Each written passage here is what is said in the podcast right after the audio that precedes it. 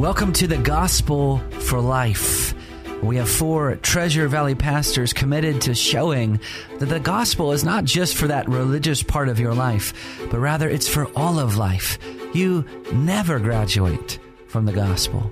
I'm Josh Bales, pastor of the Well Church, here with Russell Herman, pastor at Cloverdale United Reformed Church, Phil Moran, pastor at Christ Presbyterian Church, and Jonathan Van Hoogen, pastor at Dayspring United Reformed Church.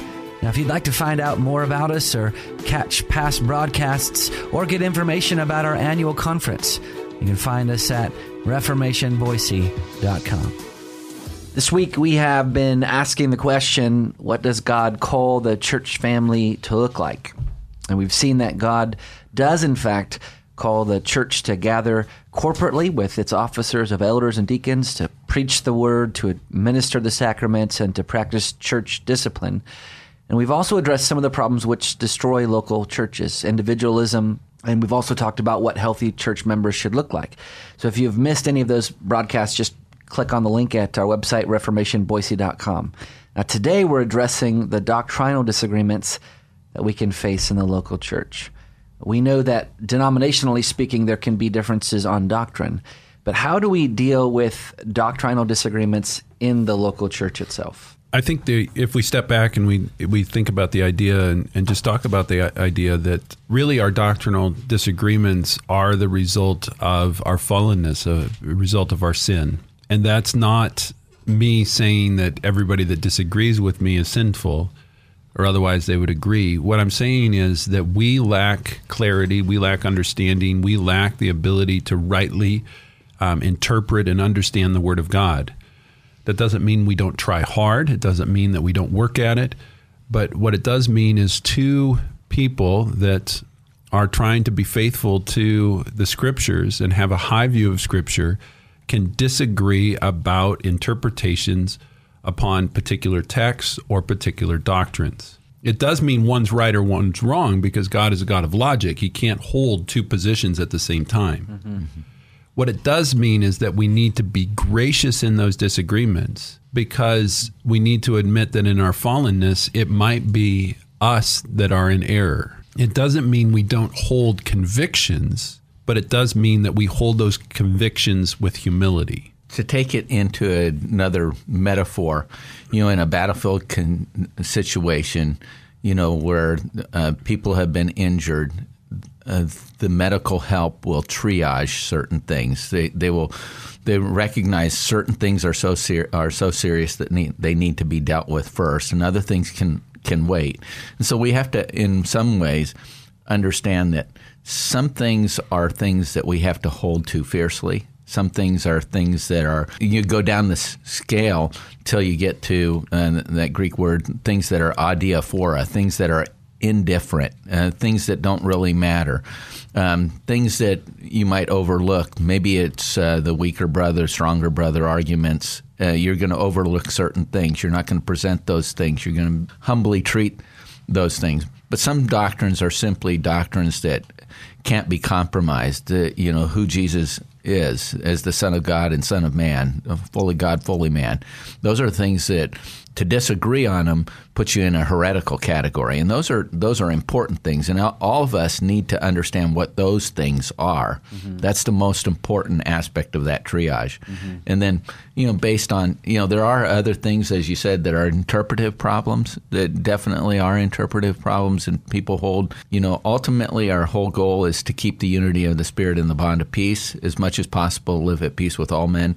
There's a certain amount of that that we have to continually remind ourselves. Uh, these people don't uh, haven't come to that conclusion. In fact, all of us have been led doctrinally to a different point from when we were maybe first believers in Jesus Christ. We've learned more. Yeah. And all of us should have that goal to be ever learning. We want to come to that knowledge of the truth. So we want to be informed by what Scripture says. Mm-hmm. Be informed by what Scripture says. I found that the beginning of agreement on doctrine is to agree on what counts as authority. Mm-hmm, exactly. uh, when, when we are agreed on what counts as authority, then we're a long way toward you know working to agreement And if we can't come to a complete agreement, we at least come to understanding and respect. The first thing, the first thing to be agreed upon is that the Word of God is the ultimate authority, mm-hmm. that it's inspired, that it's infallible. It will faithfully shows us everything that God wants us to know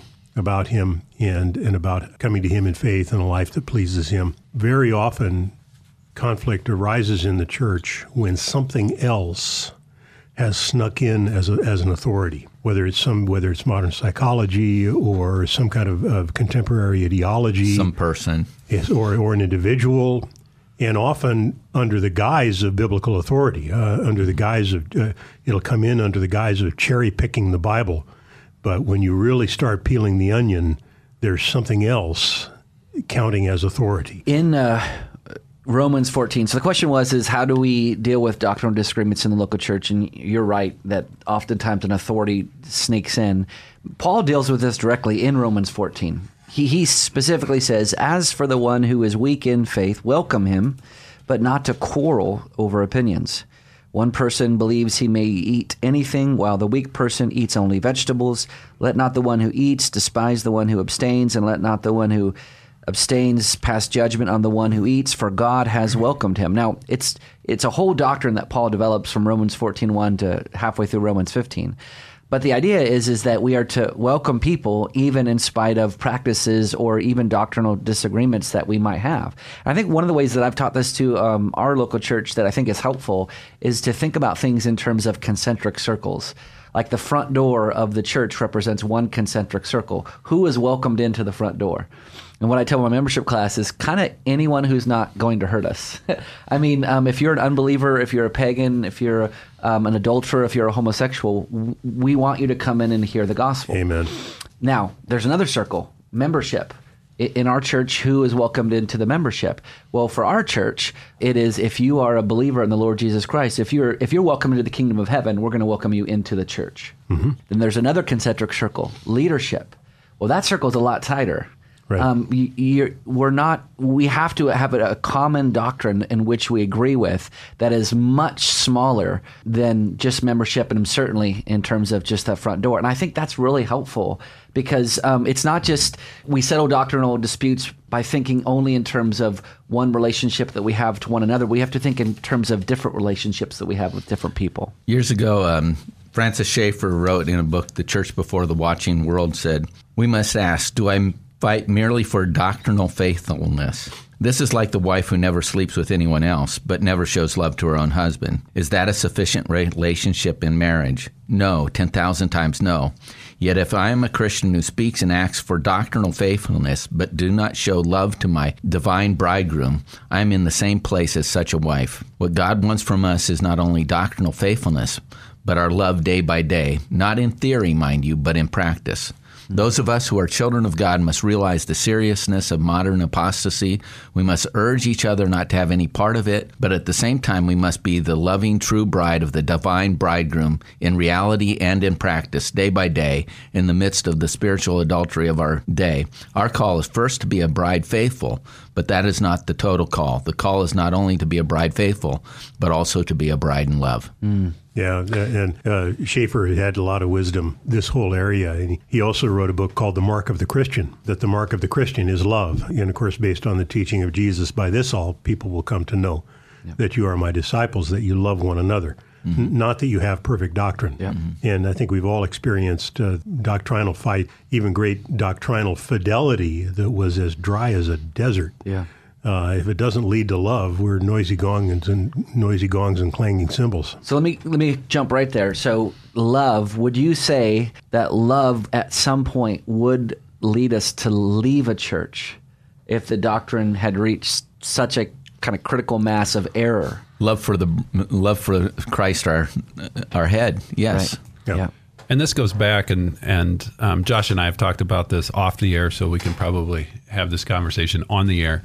Um, I come from a tradition um, where, in order to become a member, you profess your alignment with the confessions of the church that we hold to. Um, so that's a little bit different than what Josh is saying. Um, that would be in their church that they would hold that standard for office bearers, but not necessarily for members. Mm-hmm. So then, when you get to a question of what doctrines you, should you leave the church over, we would back that up and already have that conversation of what doctrines should you join the church over as mm-hmm. well. And that question's already been established with them joining the church that they, in that joining, say, we agree with the confessions that are taught within this church. Mm-hmm. And the reason why we, we do that, at least in part, is especially if you're parents, if you have children that you're raising and you aren't actually in agreement with the church on certain doctrines and you've become a member, and the pastor, I'm assuming, is going to preach according to the confessions that they hold in line with the Word of God, you're in a position as a parent of having to go home and tell your kids, well, the pastor said this today and we disagree with him. Well, we don't want to put a family in that situation. Right. And so that's why we not only have full subscription for office bearers, we also have full subscription for those that are within the church body that are becoming members so that they're not put in a position of saying, well, the church teaches X, but we believe Y. But when you, what doctrine should you leave a church over? Basically, then you have to say, did the church forsake their own commitments? And if the answer to that is yes, then it's not only appropriate, but it's right to leave a church if they've forsaken their own commitments to their own standards and to their own um, doctrines. I might split the difference between Russ and, and Josh here. Hey, there's because, no disagreements here. Okay? because because I would say that you know, like like Russ, these these things are the doctrines that we believe, and when somebody comes into the church you know, we're not expecting them to have some theological education to be a member of the of the church, but we are expecting them to say, "I will submit to these teachings and listen to these teachings and be informed by these teachings you know so yeah there might be times when you go home and you you say well this is different than what I had heard or what I'd always thought, and then you can be a Berean and search out whether these things are are true or not.